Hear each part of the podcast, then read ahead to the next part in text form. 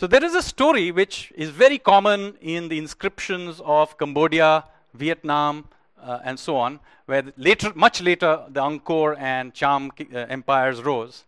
But the story goes somewhat like this: that there was a Indian Brahmin called Kaundinya, who was sailing past the coast of uh, what is now uh, southern Vietnam um, and uh, southern Cambodia in the Mekong area, and he was attacked. He, was in the ship. He was sailing past with this bunch of traders, and he was attacked by these pirates.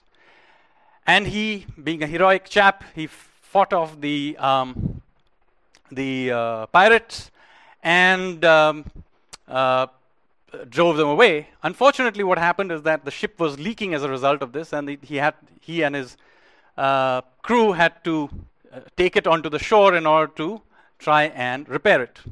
So when they were doing this, uh, the local tribe, which were the, the, they were the Snake clan, uh, decided that they would attack them.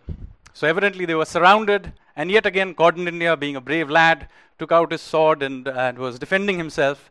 When the princess of the Snake clan saw him and fell in love. Her name, there are many names according to different traditions, but one of the names that is often used is Soma.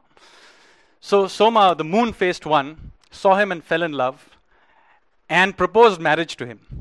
And so Kaundinya, I suppose he didn't have too much of a choice, but um, he married her and started a dynasty um, which led ultimately to the foundation of these great, um, much, much later, to the great Angkor and um, the Khmer civilization, and of course, the Cham civilization in southern Vietnam.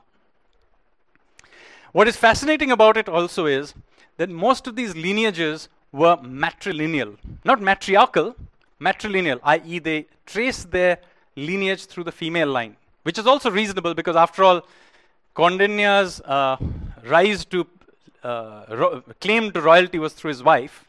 And it's quite interesting, this kind of s- continues to be remembered uh, through for the next thousand years plus, because you can clearly see that many of the kings come to power, both in the Khmer and in the Chams, through the female line.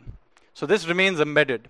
And this story then becomes the sort of the key myth on which much of Southeast Asian uh, culture is built.